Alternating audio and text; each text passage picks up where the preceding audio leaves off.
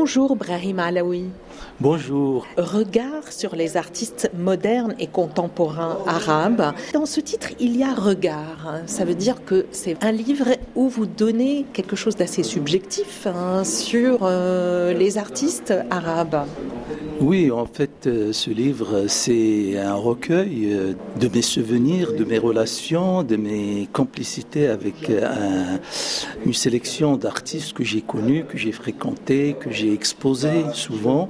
Et donc, euh, je voulais restituer ces récits dans le cadre de l'histoire de l'art de la modernité dans les pays arabes. Et vous dressez le portrait de 50 artistes. C'est certain que ce, n'est qu'un choix euh, personnel, subjectif, mais que j'assume entièrement.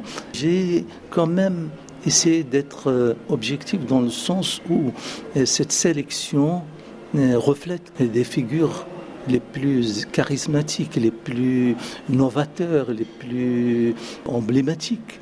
Et donc, euh, forcément, toute sélection consiste à faire un tri et que euh, l'histoire de l'art, de la modernité arabe reste à écrire.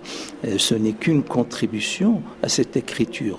Et je pense que, à travers ces figures, j'ai pu déceler chez eux un esprit de modernité dans le noble terme, c'est-à-dire des novateurs, des gens qui ont innové, qui ont créé des formes et qui ont aussi brassé des idées très courageuses, sachant que dans le monde arabe, la plupart des pays, il n'y avait pas de liberté d'expression. Et ces artistes ont su quand même créer un langage, des métaphores visuelles qui ont pu exprimer le malaise, les ambiances, la répression, les contradictions qui traversent le monde arabe pendant le XXe siècle. Brahim Alaoui, vous nous promenez hein, dans votre ouvrage aux quatre coins hein, du monde arabe où la créativité est importante. Est-ce que euh, ces artistes, est-ce que vous avez décelé chez eux des préoccupations communes? Est-ce qu'ils se retrouvent? Ah, c'est sûr que euh, une des préoccupations communes des artistes euh, du monde arabe, surtout des artistes des années 50-60, c'est cette volonté de créer leur modernité postcoloniale, euh, adaptée à leur culture, à leur histoire.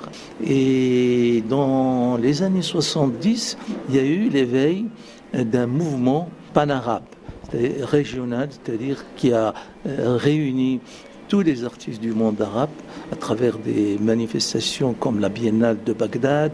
Donc euh, l'Irak et la Syrie étaient deux pays pan-arabes qui prenaient justement cette euh, réunification du monde arabe culturellement. Et donc euh, on peut dire qu'il y a deux périodes importantes qui ont marqué la création artistique du monde arabe au XXe siècle. C'est les indépendances et c'est le panarabisme. Euh, j'oublie les fondateurs euh, du début du XXe siècle, la Nahda qui a joué un rôle très important dans l'éveil culturel dans le monde arabe. Merci Brahim Alaoui. C'est moi qui vous remercie.